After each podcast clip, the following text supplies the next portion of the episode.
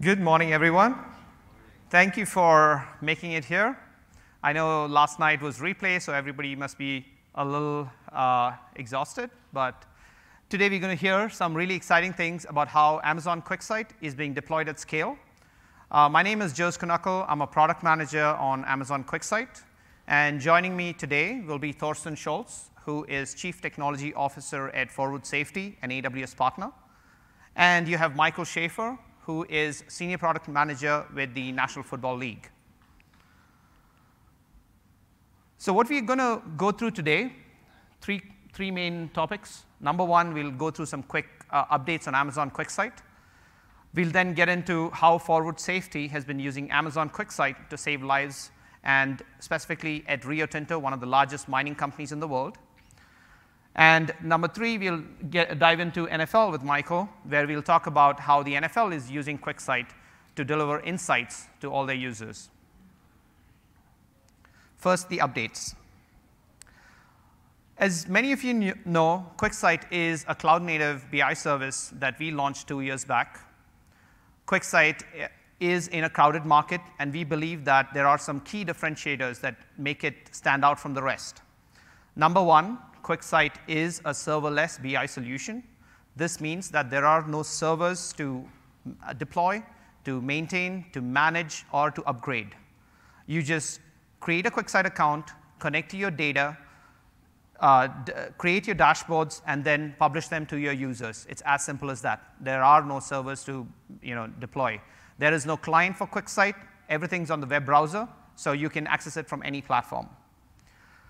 Now, being serverless, QuickSight scales to your needs. So what this means is that whether you have 10 users or you want to expand that to 100 or thousands or tens of thousands, QuickSight scales automatically to the, the size you want it to. We have authentication, uh, for example, via SAML, Active Directory connections, uh, or OpenID Connect, which allow you to provision users just in time uh, licensing is done all uh, just with as with AWS. It's all done uh, as you go. So this means that you can simply roll this out to thousands of users. There is you know, no other formality or complexity involved. QuickSight also allows you to build end-to-end BI stack in AWS. So QuickSight offers private VPC connectivity with which you can connect securely to your Redshift, RDS uh, databases that might be running in your VPCs. QuickSight offers connectivity with Athena. That's one of the um, things that a lot of people have come to love. It allows you to create a serverless stack on the AWS platform. So you have serverless analytics with QuickSight, uh, Athena, S3 all joined together. Now, being in AWS also means that you have services like CloudTrail, where every action that a user uh, takes in QuickSight is uh, recorded in CloudTrail, so that way you have auditability for governance and compliance. Now, the fourth item that I mentioned here is something uh, about uh, the pricing model. So we made a change earlier this year. Uh, we introduced a new pricing model for readers. So talking to a lot of customers, we found that uh, in any BI deployment, 95% of the, uh, the deployment was co constituted of readers. So these are people uh, who are consumers of data. What they want to do is look at dashboards, get their insights, and then use it in their work. Uh, and for users like these, a lot of customers that we spoke with were hesitant to sign up, or at least you know, they, they did not want to sign up for long-term commitments or um, you know, like a fixed uh, model because they believed that when somebody does not use that license, you know, it's, it's something that hurts them. So that's where we introduced the pay-per-session model for readers. And with this, uh, you have pricing for uh, readers in QuickSight on a session basis. Each session is 30 cents and you pay no more than $5 in a month for a reader. So what this means, uh, and this is unique in BI, is that uh, you can deploy this to thousands of users. And for example, if a user does not come in, you don't pay anything for that user. If they come in twice a month, you pay 60 cents. And if they are a very active user and they come in 100 times a month, you only pay $5. So very unique uh, in BI.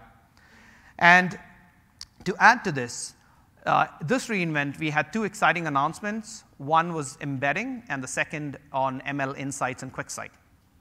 So let's first get into embedding. Uh, this has been a long-standing ask of many of you, and we're very happy uh, that this Tuesday we were able to announce this. So what uh, uh, embedded dashboards in QuickSight means is that you can build your dashboards in QuickSight and then embed them into your own applications.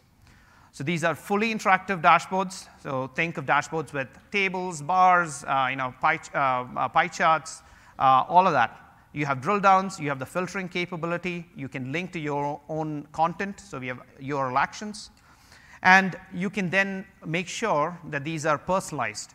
So each viewer of these dashboards is a registered user in QuickSight, which means that you can do things like row level security, and you can do dynamic defaults so that you have smart defaults for each user when they log in. As with QuickSight, embedded dashboards you know, require no servers uh, to be managed by you, so it's serverless. And you pay for usage with the pay-per-session pricing model that we just talked about. Um, embedded dashboards are authenticated via federated single sign-on, and what this means is that your users do not need another QuickSight-specific authentication on their end.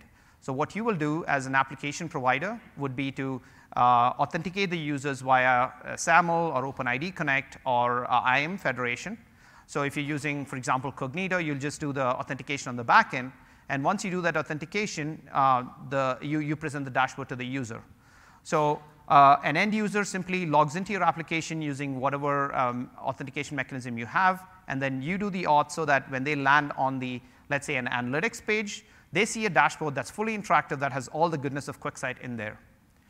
The last piece about embedding is that we also introduced APIs uh, with this launch. Now, we have user and group APIs that allow you to scale out your um, users across QuickSight. So you can use it whether you're a, uh, you can use these APIs regardless of whether you're using embedding or QuickSight uh, standalone. And with these APIs, you can also uh, uh, bunch users into groups, which then allows you to manage your uh, resources like dashboards and uh, data sets. Um, the last thing here is that uh, we also introduced a JavaScript SDK, which allows you to easily uh, integrate embedded dashboards with native controls on your page. So with embedding, you don't need any specialized expertise to add in rich interactive dashboards to your applications. All you need to do is build out your dashboards in QuickSight, connect it to the data source that you want to, uh, use Spice to scale this out to thousands of users, and then publish it into your uh, application. It's as simple as that. The second uh, big announcement we had this week was ML Insights. So here what we've done is we've taken the power of machine learning and integrated it into the regular workflow in QuickSight. So this means that as uh, somebody who's looking at data in QuickSight, you have uh, ML-based insights just delivered to you natively. So we introduced three main capabilities here. Number one, we have anomaly detection, which can run on billions of points and then find anomalies in data as they occur. Bundled with anomaly detection, we have contribution analysis, which lets you understand you know, what could be possible contributors to these anomalies. You will receive proactive alerts uh, via email, which, send, which tell you you know, what's going on, and you know, as soon as an anomaly is detected, you get an alert. Um, the second, you, we have ML-powered forecasting. So uh, we, we've taken, taken ML in here so that your forecasts are um, more uh, relevant, and they are also uh, they also enable what-if uh, scenarios by a simple point and click. And lastly, my favorite part is the natural language narratives that we've introduced. So as you look at a chart in QuickSight, QuickSight now gives you quick summaries of that data. So it, it tells you little summaries, uh, and then you have the ability to customize it. So what this means is that you can customize, uh, a, a, and you can see this on the dashboard here, where you're seeing the, the left-hand side with those natural language insights. So they can be customized. You can apply conditional formatting out there, uh, and um, you can apply language that's very specific to your domain. So each domain has, you know, each company will have language terms for different things that are in the, you know, uh, in the business process. You can put all of that in there so your dashboards are highly relevant. And every day when you get, for example, an email report with this data, you know exactly what's going on with your business. The preview's open now. Uh, sign up today on our website, so quicksight.aws. Just go there and then sign up. It's on the landing page. And so that, those are the big announcements uh, with QuickSight. Now I'm going to hand it over to Thorsten, who's going to talk about how uh, Forwood has used QuickSight at Rio Tinto. Thanks, Jose. Good morning, ladies and gentlemen. It is my absolute pleasure to be here today. This has been my first reInvent. It's been fantastic. Now, before we get into it, just a few couple things before we start. As Joe said, my name is Thorsten Scholz, and I'm the Chief Technology Officer at Forwood. Now, some of you might have guessed my accent. So if you've tried for German, you are correct. If you've tried for Australian, you're correct too. I've been living and working in Brisbane, Australia for the last 15 years, and I grew up in uh, an area just south of, south of Munich in Germany. So, given the difficulties of my first name, and in case we get to meet later and we get to talk, I just wanted to give you three key points of reference. You can call me either Thorsten, or you can call me Thorsten, or you can really use any type of hobbit name. If you call me Thor, I would take that as a really great compliment. Or you can do what my friends do, they just call me Mr. T. so, why are we here? We want to talk about QuickSight and saving lives. So, what, if you've ever been to Australia, comes to mind? We've got probably the most poisonous animals anywhere on the planet. So, if you've ever been down under, you will know we're pretty good at risk management. Because really, everything in Australia either can eat you or will kill you. And I'll tell you, even our data lakes, they are full of crocodiles.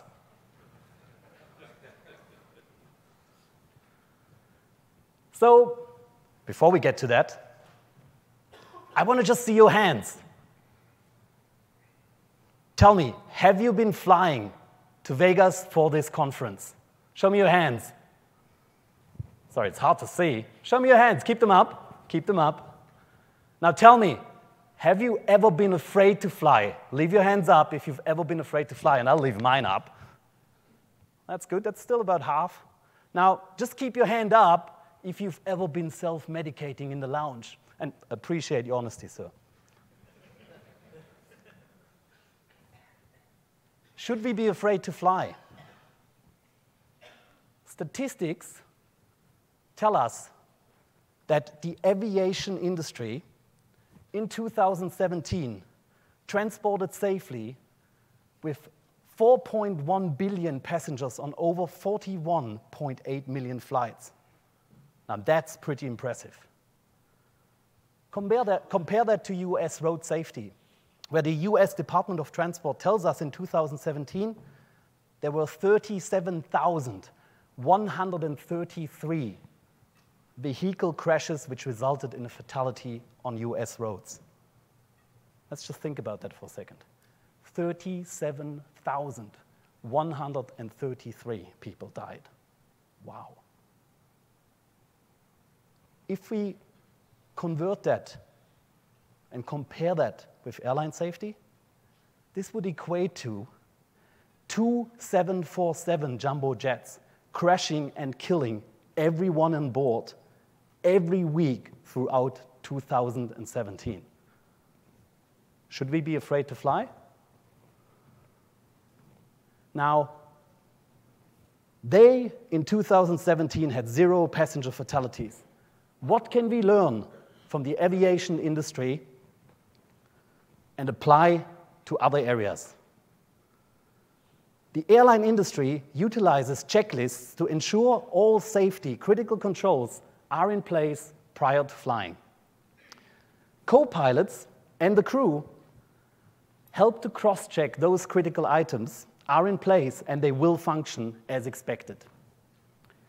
Recognizing this, Forwood as a company have taken this approach of double cross-checking and have applied it to the high-risk industries we work in. And I'm sure you're aware that in Australia we've got mining, oil and gas, and all over the place there are manufacturing industries and high-risk industries this will apply to. So we have a solution called critical risk management. And I'm sure you've heard about CRM before, but in the context of fatality prevention, think about CRM in the future also as critical risk management and fatality prevention. And safety matters. The safety of employees is high on every company's agenda. Still, thousands of workers can get fatally injured every year on their jobs. At Forwood, we believe we can eradicate those workplace fatalities and make them a statistic of the past. So let's look at a very simple model on how we do this. Many of you might be familiar with the Swiss cheese model. Oh, God, that pointer is awful. With the Swiss cheese model of accident causation. But even with all the millions of dollars that companies spend on safety, accidents and fatalities still occur. So we looked at this and Forwood have expanded this model by adding three additional layers. These layers will prevent failures from occurring and give us assurance that the critical controls work and are effective. And what they do is they block the path to death. This is what Forwood is all about, and this is what critical risk management is all about. Now that we all have a high level understanding on how the model works, I want to point out a few things. We collect a lot of proactive data. Millions upon millions of verifications which actually tell us how have we saved that person's life. And it is very unusual that safety as a function collects that amount of data. Usually, if you look at traditional safety systems, you'll find they'll capture incidents, they'll capture a lot of reactive data for root cause analysis and all these good things, but they all are after the event. CRM, as a method, captures everything before the event. And that's why this information is so valuable. So, hence, the gift is in the data. we believe that puts us into a unique position to analyze this data for the predictive means. And which, with such valuable information, we needed to make sure we've got the right tools in place to analyze it. So as a SaaS vendor, when our journey with QuickSight started, we had some challenges in reporting. And really, it was all about our customers constantly asking us, can you build this new report? Can you do this? Can you add this filter in? And in our backend system, we have some good reporting with classical methods, but obviously it's got its limitations. And all of our customers, they keep still asking for more and more. Does that sound familiar? Specifically in reporting, everybody always wants more reports. So we knew we had to create a reporting solution which gave the people the ability to create their own reports. And for this, we performed a very detailed market assessment. And I'm not going to go into the details of that, but I can tell you, Amazon QuickSight was the best choice for us. Why? It satisfied our immediate need, and it had a clear future vision for artificial intelligence and machine learning. And of course, with any modern platform, we needed to make this all seamlessly for the end users, and that's really key, but I will get to that in a little bit. So why QuickSight? QuickSight for us was selected for the following reasons. It is super fast and rapid determination of at-risk events, no matter if it's proactively trending and improving or possibly going for catastrophic failure, is important to us we need a tool which will allow us operational managers to identify a problem, validate the impact, and then take actions and address critical control failures.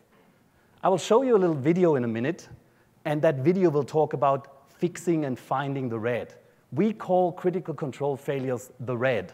So fixing and finding the red is important. Why? If we don't, people will die. So using QuickSight for that and getting to fast decisions, absolutely in our industry is material. As I said, I'll play a little video about that in a minute.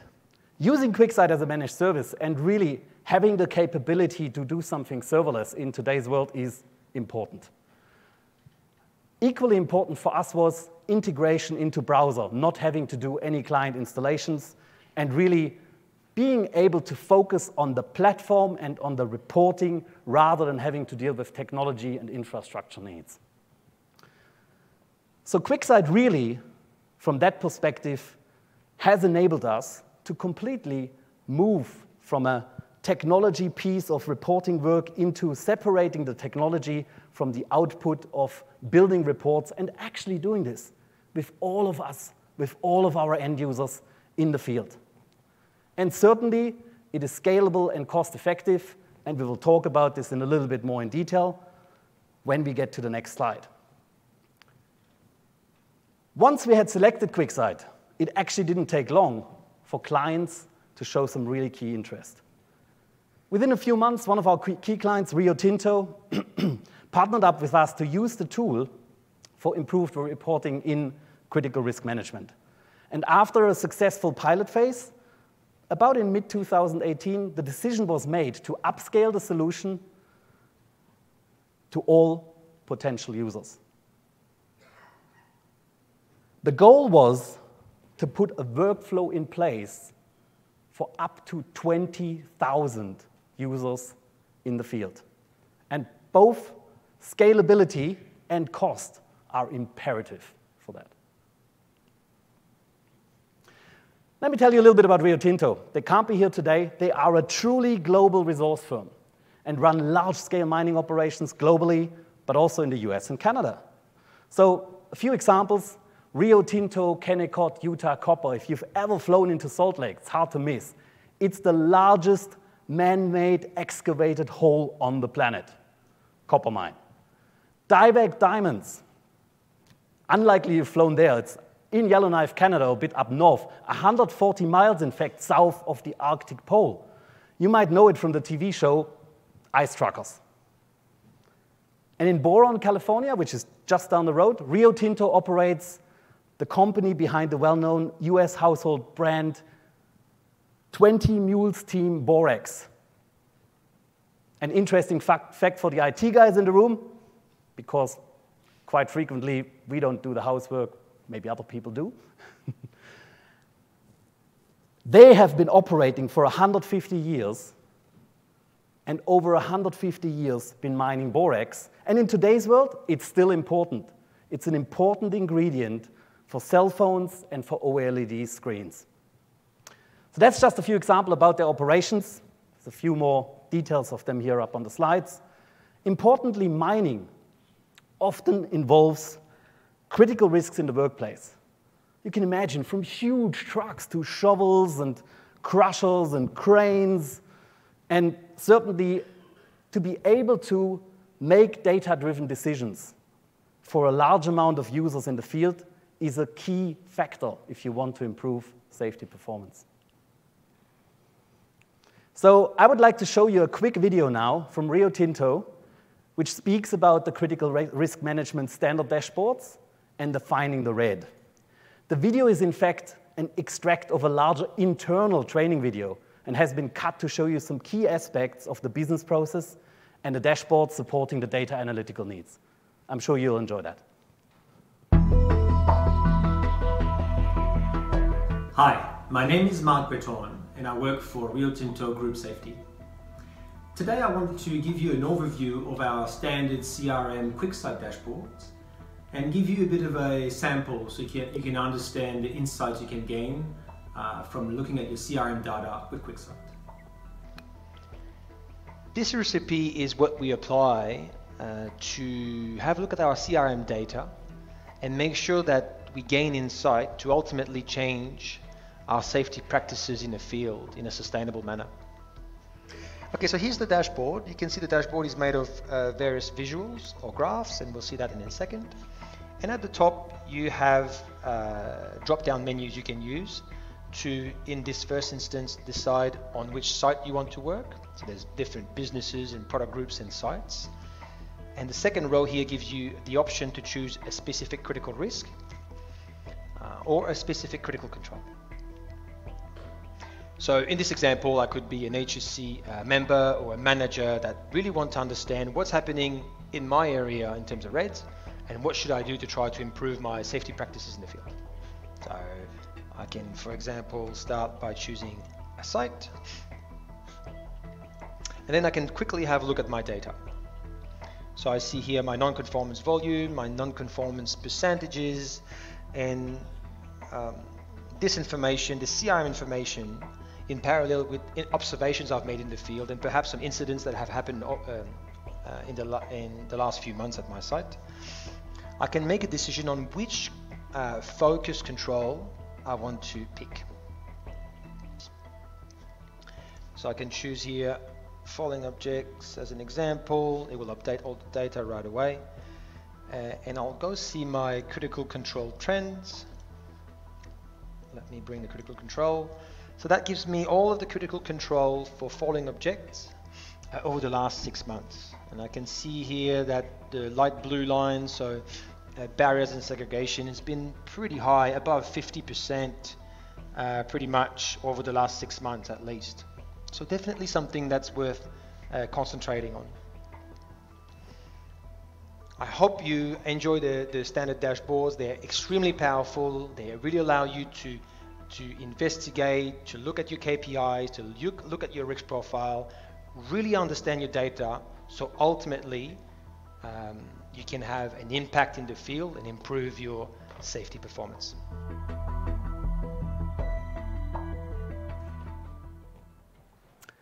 Well, thank you, Mark.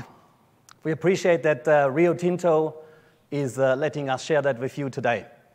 Now, let's have a look at the behind the scenes, into the technical details. So, how does that look like? How do you make this scalable from a technical architecture perspective?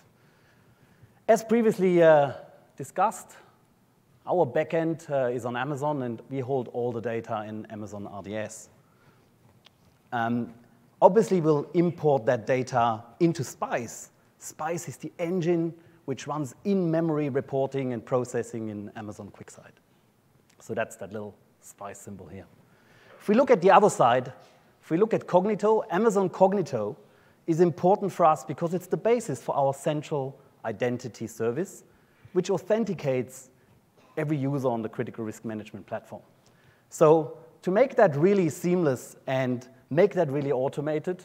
On this high-level architecture, really what we needed to do is ensure that all of the users can basically seamlessly be integrated and authenticated back to QuickSight and some of our other applications. The diagram really visualizes just the high-level solution architecture, and I'll have some more slides in a second to go through that in detail. But before I do, this has now been deployed to Rio Tinto in the last few weeks. So please let me congratulate the Amazon team, the Forwood team, and specifically point out our chief technical architect and our chief DevOps lead, who are both here at reInvent. So if you have specific technical or architectural questions, please see us after this presentation, have a chat with us, and we'll answer your questions. Let's talk about provisioning, provisioning the users, and really provisioning by integrating the APIs QuickSight offers into our workflow. As previously touched on, as a SaaS vendor, we always have to deal with multiple applications, existing applications, AWS managed services, such as QuickSights and possibly other vendor apps, all under one umbrella. And often, more importantly, enterprise clients will then require us as a SaaS vendor to integrate that back to their single sign-on workflow on an Active Directory or Azure or whatever it is they're internally running. We early on figured out that we can't integrate every single app on an app-by-app -app basis into that workflow. It's not feasible, it's not sustainable. Consequently, that's why we built our centralized authentication and authorization service based on AWS Amplify and Cognito. And the high-level workflow really is that you're given the credentials, received from Cognito. This gives us the ability to gain secure access to API gateway. And the reality is there is no development effort required there. It's really working out of the box, so that's fantastic.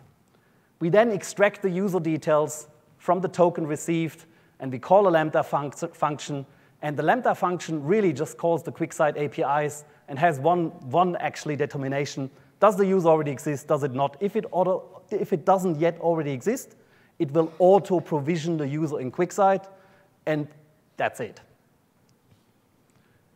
Now, looking at the next step of that, the user authentication, once we've got the users in QuickSight, this shows the end-to-end -end kind of login process for the user. So in this case, we reach out via Amazon API Gateway to IAM, exchange the Cognito credentials with IAM credentials or STS tokens. There's a bit of Lambda coding involved in the middle, but it's a few lines of code, I've been told, and uh, so it should be pretty straightforward. And once we have the IAM credentials, we then redirect the user to the IAM for federated sign-in. And after the successful sign-in, we can then redirect the user to QuickSight. Essentially, for the user, this just all happens completely seamlessly. They don't know about it, just happens, and the user is presented with their dashboards when they click on the link in our portal. Now imagine this before as a manual process, okay? We ran this for up to a 1,000 users, manually created with manual users. That would involve people calling our support desks, getting the users created, maybe not having the password right, or having to send the links multiple times. It was a process which could take us from multiple hours to multiple days. Now, this is seamless. It's like magic, and our support organization, I can tell you that, they're pretty happy with us. All right, a few learnings from our, our deployment. Let's talk about dashboards first. We saw the dashboards in the video. Really, when we started out, all of our users were authors.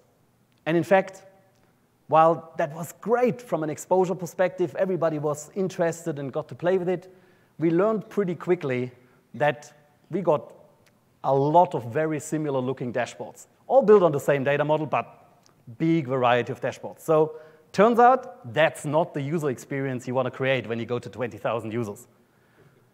So on an enterprise scale, one of my recommendations certainly is invest of actually not just thinking about the technology, but out of the box, pre-build some dashboards with some examples so the user experience you create is fantastic. And when they first actually get to see the result, it's consistent.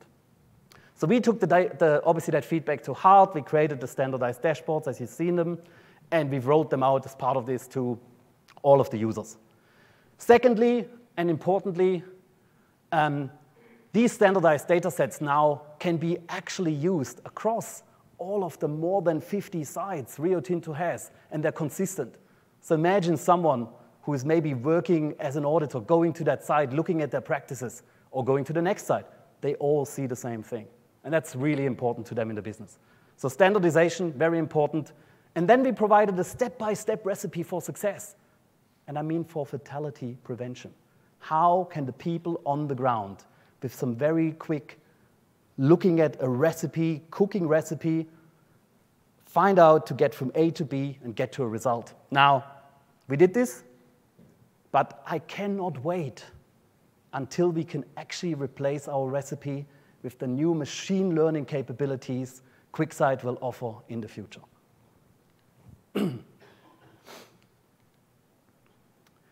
a few learnings from the enterprise data management involved. And really, there is two models which are relevant to provide access to the data to end users. One, you can restrict the data.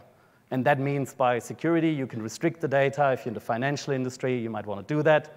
Or you can give access to all of the data to all of the users, and then obviously filter out the data as required logically to say, given our method and given our safety context, that we want to be able to share the data with all the users. So we focus on setting the correct, setting the correct defaults and filters rather than restricting the data. Now, what you need to do is you need to prepare a data set with some user defaults so the system can know who you are and who the users are and be able to relate that. And then you can actually, out of that data set, create some dynamic filters with the help of some parameters. And what we see here on the screen is that we create a user default data set. We then simply set up the defaults for these parameters, and then we can apply them and use them as filters to control them in the dashboards, which is the top picture. And automatically, when the user logs on, we might want to choose that his default filters apply, so he gets to see immediately his data. Now, the user can remove those filters. Fantastic. He can work with all the data, compare his site to another similar site. That works for us very well in our safety context. You can see, obviously, here an example how that is applied there as a filter. And um, so it's important to think about that um, or to go down the track of restricting the data if that's a requirement for you. Let's look at another example. One of the really cool features I really love in QuickSight is that you can schedule and push out reports to the end users. Why? We've got so many users which probably just will want to see the dashboard with the details in their email and then make the decision to actually engage with QuickSight as relevant. And that's important. So you need to understand if that's a business case for you. Many of our users are in the field during the day, so they don't sit in front of their dashboards all the day. It's important for them to understand, okay, here's the information, I can make some decisions right now. Now, as a side note, when you set up those um, email reports, it's really easy to do. You can really easily push them out. Um, there is one schedule per report at the moment for all the users. Well, now that we've gone through some of the learnings, let me wrap this up for you. Here are my three key messages for today. If you have large volume of data on AWS and you haven't evaluated QuickSight yet as a reporting platform, I would recommend you do that now. QuickSight clearly is ready to be used as an enterprise solution and can be deployed in large-scale environments. With the new ML capabilities, which are now in preview, I think Jose referred before to it, you can do anomaly detection and have predictive capability. If you haven't seen this in action yet, I dare say you've gotta actually make the time to look at it. It's super cool. It will change the way we are looking and we can make people look at our fatality prevention data. So, lastly, we know with the right method, content, and tools, we can actually standardize the process of fatality prevention. And really making proactive safety performance data easily available across a whole organization, like Rio Tinto, with Amazon QuickSight, will significantly contribute to a positive outcome in safety. Many more insights will still be gained from the analysis of our data. And we are working with industry solutions and industry data to actually get us to that next point. And if we can get to this next point, if we can find out where the next fatality will occur, if we can predict that, it will be like the holy grail in fatality prevention. Thank you for your attention, and I wish you all a safe day. Now, let me introduce Michael Schaefer, another colleague from the A team. Thank you, Mr. T. Alrighty. Hello, everybody. My name is Michael Schaefer, and I'm here representing the National Football League and our Next Gen Stats group. So, I'd imagine a lot of you here are already pretty familiar with the National Football League. For those who aren't, the NFL is known internationally as American football. It's comprised of 32 clubs that play all over the country throughout the season, as well as games played internationally um, in London and at times Mexico. Um, during the season, we have 330 games. It starts, kicks off in August when our preseason begins. Our regular season starts in September. Our postseason begins in January, and then it all culminates in February with our Super Bowl, our championship game. During the season, NFL games are consistently in the top 10 most watched TV shows every single week in America.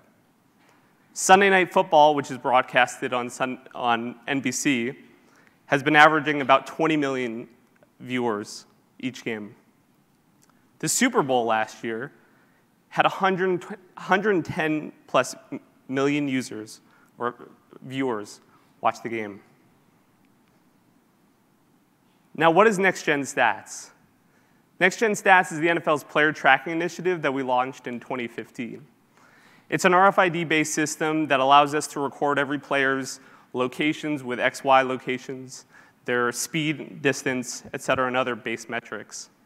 You can see in the image on the right, we have RFID chips that are in, inserted into each player's shoulder pad on their left and right side. And then starting last season, for the first time, we started inserting chips into the ball as well, so we can measure things like velocity from the ball. We're capturing this data in real time throughout the stadium, and then we're able to process it and build new statistics, provide them to our media partners, both for internal NFL media as well as our broadcast partners. To contextualize the amount of data that we have, each season's worth of tracking data equates to a terabyte worth of data. Now, maybe that doesn't sound like a lot to you, but I'll contextualize this a little bit further and what this means for the NFL. If you combined all of our our statistics using our traditional stats from 1920 to now, it's less than a single weekend's worth of data with player tracking. Just a weekend's worth of games is more than all the data we had ever collected before. I thought this would be a good visualization to help you understand what we're doing. So I mentioned we're getting the XY locations for the, the players and for the ball. If any of you watched uh, football on Thanksgiving, you might have recognized this, this play. This was when the Dallas Cowboys were playing the Washington Redskins, and Cowboys wide receiver Amari Cooper scored a 99, uh, sorry, a 90-yard touchdown reception. You could see all 22 players are moving on the field quite smoothly, and you can watch the ball transition from the center to the quarterback, and as a quarterback is able to release the ball to the receiver. The gray lines are showing the skill position players where they moved from snap to whistle. That black line is the receiver. The black line represents where he moved from snap to the point of catch, and that red line shows where he, able, he was able to travel after he caught the ball, what we call yards after catch. When we first launched in 2015, we were really focused on our core metrics. So things like speed and distance were what we really focused on. So looking at a play like this, we would say, okay, how fast did Amari Cooper go on this play, and how, much, how many yards of distance did he travel? Obviously, you can see it almost spanned the entirety of this field. In 2016 and 2017, we started focusing on things that were maybe observable but harder to quantify before tracking data. So, how much time did Dak Prescott, the quarterback, have before he released the ball? How many pass rushers were coming his way? How, how, what was the size of his pocket? How open was Amari Cooper when he caught the ball? How many yards after catch was he able to gain? And then in 2018, during this past offseason, we partnered with AWS to start building statistics that were powered by machine learning. And these are now beginning to provide insights for things that we didn't know we could quantify before. So this is a commercial that AWS built in conjunction with NextGen Stats showing off our new stat called completion probability that we've been using throughout the season. This is a stat that takes in many inputs throughout the play, such as how far did the quarterback have to travel before releasing the ball? What was, was he being pressured when he, when he released the ball? How open was the receiver? How many defenders were in his way? How close was he to the sideline, et cetera, et cetera? And we come up with a single stat that can say how difficult was the pass to be completed. 34 Super Bowl 52. As time ran down in the first, Nick Foles was about to complete one of the most improbable plays of the game. With each tick of the clock, AI from Amazon Web Services processed thousands of data points to generate real-time insights, proving that a 19% chance was all Foles needed to change the course of history. Welcome to the next generation of football. So while we're able to build some of these wild statistics that we couldn't have considered before, it's actually kind of surprising to a lot of people that our team is, is rather lean. We rely on nine full-time staffers that build everything out. And then we also offset it with some seasonal employees throughout the season through our hectic times. But our team consists of three groups, our engineers, our operations, and then product and analytics, which I'm responsible for. Our engineers are in charge of building and maintaining our platform, making sure we're, we're taking the data in properly. They're also charged with implementing algorithms to build new statistics, such as the completion probability that you just saw a second ago. They're also responsible for building out experiences for our fans. Our operations team is focused more on the, our tracking vendor, making sure that the hardware is tuned properly and we're getting data of the most utmost quality. Our product and analytics group is in charge of designing experiences for our fans, also our internal customers, and then also, in addition to creating new statistics, our analytics group is in charge of building out research reports that we hand to NFL media and our broadcast partners to help tell stories with our data. So I'll be focusing today really on our media and club application, but I think it's an important note that our group, as lean as it is, serves many groups within our organization. So we'll talk about media and clubs, but we also work with football operations to give our data so that they can look at how they can possibly change the game and maybe change the rules of the game based on our data. The health and safety group also works with us to collect data to see if they can make the game safer using our data. Officiating, we talked about the ball and the players being tracked. We're also tracking the officials and the referees. So we can use that to evaluate the performance of the officials as well. So this is all to say we have a lot of things on our plate. And uh, you'll see why we, why we needed QuickSight to, to help us out. So I'll be focusing on the next-gen stats research tool. This application really distills down our XY tracking data into meaningful statistics for, that help tell stories. So our users can peruse the dashboard looking for any type of statistic that they want, ranging passing, rushing, receiving, anything you can think of, we have in this dashboard. Um, we have hundreds of stats and splits, and I'll go through some of those. And then we're also creating new calculations every week. Our team is relentless, pushing out new stat statistics so we can continue to tell better and better stories. The application that we'll be focusing on has hundreds of users. Uh, our power users are the, the next-gen stats research and analytics team.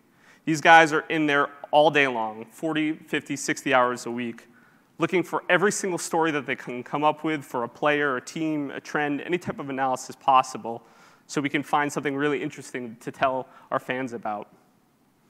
Our NFL media producers. NFL Media is a really large media organization. We have a lot of people creating content for NFL.com, NFL Network, our fantasy application, our social media. We have a lot of different platforms that we have people producing content at a very fast rate who will be using our, our site at all times. Our broadcast partners, such as ESPN and NBC, are also using this application to help enrich their broadcast. And then the last of which is our 32 clubs who are using this data to help inform them in their decision making. Before QuickSight, we were having a really tough time.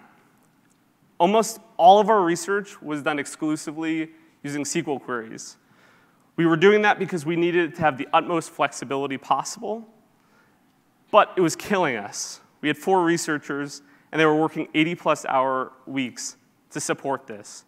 They were focusing on doing daily and weekly email reporting, which was super in depth, and then also answering every ad hoc request possible, which obviously was really preventing us from being very productive at times.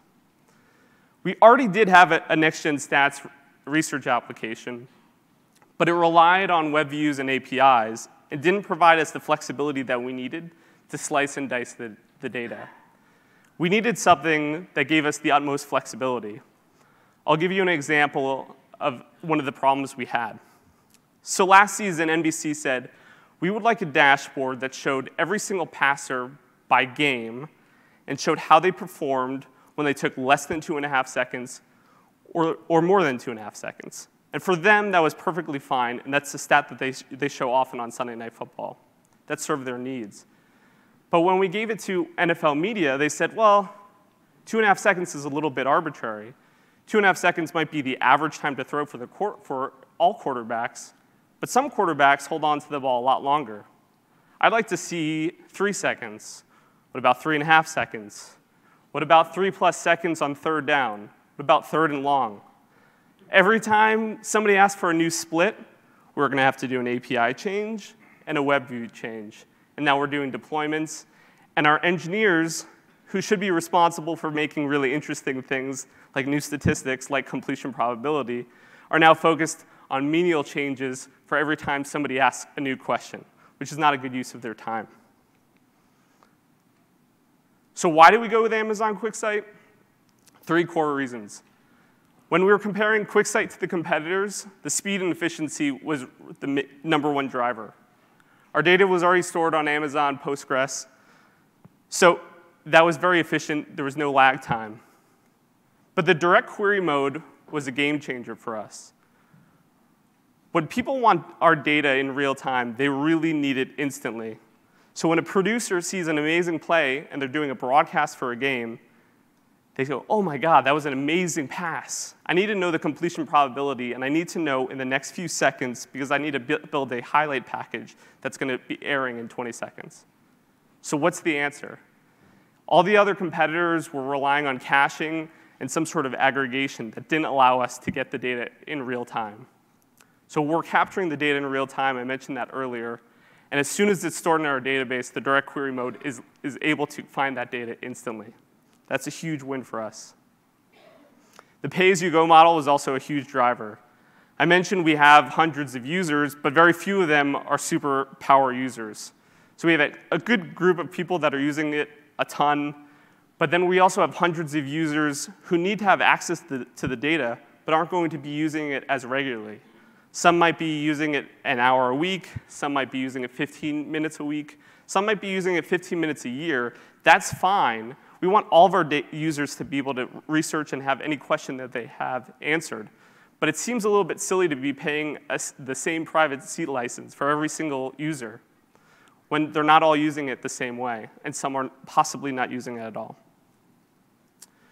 The embedding was another thing that was very important to us. So I think everyone can relate to this, but we already have a ton of applications that our users have to worry about. The last thing we wanted to do was allow our users to say, here's a username and password for one thing for NextGen Stats, and here's another application for NextGen Stats. But you have to remember where some of our data is and where the other half of it belongs. We needed one tool that solved all of our problems. So with integrating QuickSight, we talked about fa faster insights. We're getting data faster than ever before. And now our clubs and our broadcasters are able to analyze the data. Our data is freed. We've removed the bottleneck that we had before, where we had four users responsible for distributing our data across hundreds of users. Now everyone is a researcher.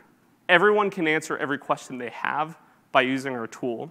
It's as flexible as everything we needed before with, with SQL, but gives us a UI that anyone can use without having to know any sort of language.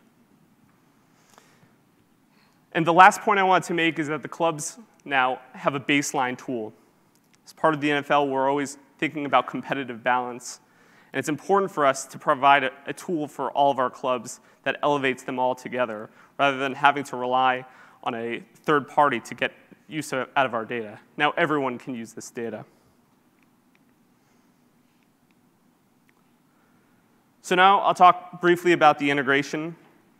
So from the stadium, this is where we're receiving the tracking data relaying off the player's shoulder pads to the receivers within the stadium that are then sending it to our Mongo database stored on AWS. From Mongo, it's being sent to RDS to a more structured format so that QuickSight can hit it. And then we're using Cognito for authentication so that our users can go, uh, tag into our website without a problem. And Cognito is dynamically creating new users for us as people are logging in for the first time. And now I'll give a brief demonstration of our research tool. So when someone were to log into our research tool, this is what they would see when they first came to the site. I'm going to click into the stats section. And by default, it'll load the passing stats. And it's going to be almost every, pass, every stat you can think of. I'm going to change the number of pass attempts to 15 so I can see every quarterback this season who has thrown for 15 or more pass attempts. The upper portion is quarterbacks grouped at the season level, and the table below is by game, so it's a log of every single game that every quarterback has. Now I'm looking for a very specific stat to tell a story. I want to use open percentage, which is a stat we use that can define how often is a quarterback able to find an open receiver. I'll sort this, and I can see Carson Wentz has 53.2% of his passes to open receivers. And you know what? I'm interested in Carson Wentz. I want to learn more about him. So I'm going to turn off all other quarterbacks. I'm going to focus on Carson Wentz. I'm going to change the pass attempts to one and show all seasons so I can see his entire career's worth of data. Now in the game log, I could sort again by open percentage and see in week 12 of the 2016 season against the Green Bay Packers, he had almost 64% of his pass attempts in open quarterbacks. From there, I was able to click his name using URL actions and then jump to another part of our website that's not using QuickSight. I think that's neat because users are now able to navigate back and forth using our website without having to know that they're on QuickSight. What's important to them is that they're on one single application that gives them everything that they need. So, in conclusion, QuickSight has been a real game changer for us. This faster research is allowing us to tell better stories and has created a groundswell of excitement for our data. Our clubs now are given a tool for evaluation. This is the first season that clubs have access to all 22 players on the field. In previous years, they only had access to their own data. And so this is the first year the clubs are really embracing it. So we're excited to see them use the data. And how is the game going to evolve as a result of them now having access to this data? And really, this is only the beginning. We're going to continue to roll out new dashboards. We're excited about some of the new features like ML Insights. What is that going to tell us about players and coaches that we previously hadn't considered? You know, this has been a really amazing partnership with QuickSight. Um, the QuickSight team has done a fantastic job really embracing our feedback and evolving the product roadmap for our needs. And at the end of the day, I feel like we both should be very proud of the, the product that we built and have been able to build an application that services all of our needs. We're also reinvigorated by that our media partners now are empowered with these dashboards. So we're very excited about the future of next-gen stats. We're excited by QuickSight. Thank you.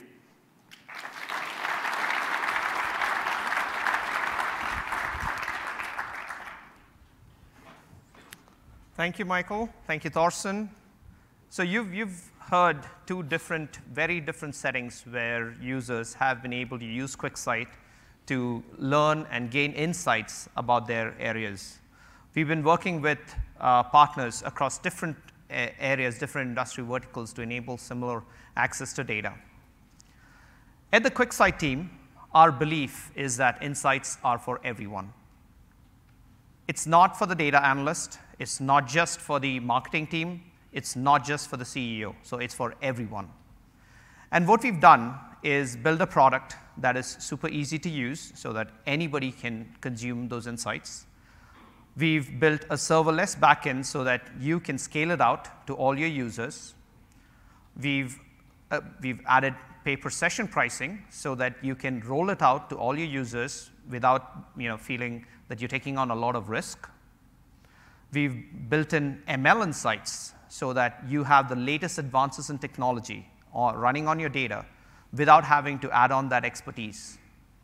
And we've included embedding so that you can take these insights, take these dashboards, take the visuals, and take it right to the user in their day-to-day -day workflow. All of you have data. It could be different kinds of data but it's all data that's valuable to your users. QuickSight is the tool that allows you to take this data and shape it in a form that makes the most sense and will allow your users to derive insights and to apply those to their decisions. Thank you for making your, uh, taking this time out today. Uh, we'll be available after this for questions. And uh, we do, I'll leave you, leave you with this slide. Uh, all the information on QuickSight is going to be on our website, quicksight.aws. ML Insights is in preview, So please sign up for it if you haven't done already. Like uh, we had uh, Michael and Thorsten speak about it. It is very exciting. You will, it will change the way that you think about data. Thank you, and have a safe journey back.